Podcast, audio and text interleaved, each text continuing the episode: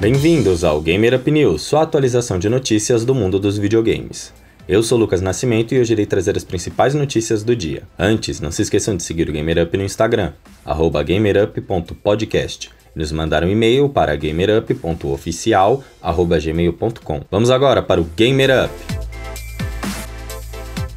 Returnal, jogo exclusivo de PlayStation 5, acaba de ser adiado. A informação vem do Twitter oficial da PlayStation. O tweet diz: abre aspas, a Sony Interactive Entertainment e Housemark tomaram a decisão de mudar a data de lançamento para dar à equipe mais tempo para polir o jogo ao nível de qualidade que os jogadores esperam. Fecha aspas. O game tinha data prevista para 19 de março, mas agora foi adiado para 30 de abril.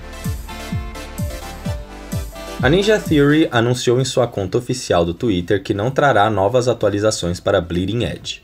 O tweet diz que, abre aspas, com o estúdio agora se concentrando em nossos novos projetos, sendo a Saga, Project Mara e The Insight Project, decidimos que não haverá mais atualizações de conteúdo para Bleeding Edge.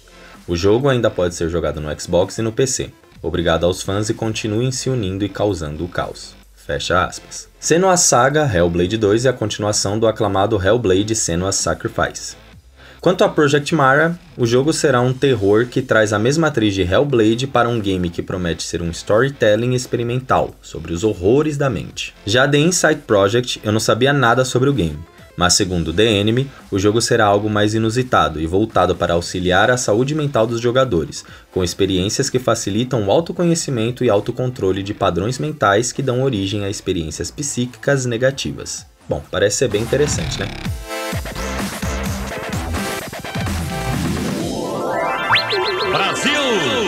O primeiro momento Brasil do ano é para Dandara Trials of Fear Edition. O game brasileiro está gratuito na Epic Games Store e estará disponível até às 13 horas do dia 4 de fevereiro, quando será substituído por For the King. Chegando ao final do nosso programa, vamos agora para os últimos lançamentos. Ontem, 28 de janeiro, nós tivemos Disjunction para Xbox One, PlayStation 4, Nintendo Switch e PC, ou Lydia para Nintendo Switch e PC, Sword of Necromancer para Xbox One Series, PlayStation 4 e 5, Nintendo Switch e PC, The Medium para Xbox Series e PC, The Yakuza Remastered Collection para Xbox One e PC e Touhou para Xbox One, PlayStation 4, Switch, Stadia e PC. Hoje, 29 de janeiro, nós temos Another Dawn para Xbox One e Xbox Series, Bonks para Xbox One, Switch e PlayStation 4, Gods Will Fall para Google Stadia, Xbox One, Switch, PlayStation 4 e PC, e The Pedestrian para Nintendo Switch, Xbox One e Series e PlayStation 4 e 5. Você agora está atualizado com as principais notícias de 28 de janeiro.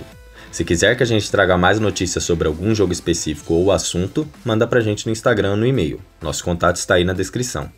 O Gamer Up sai toda manhã de terça a sábado, assim você já pode começar o seu dia atualizado com as principais notícias do mundo dos videogames. Muito obrigado pela sua audiência e até o próximo Gamer Up!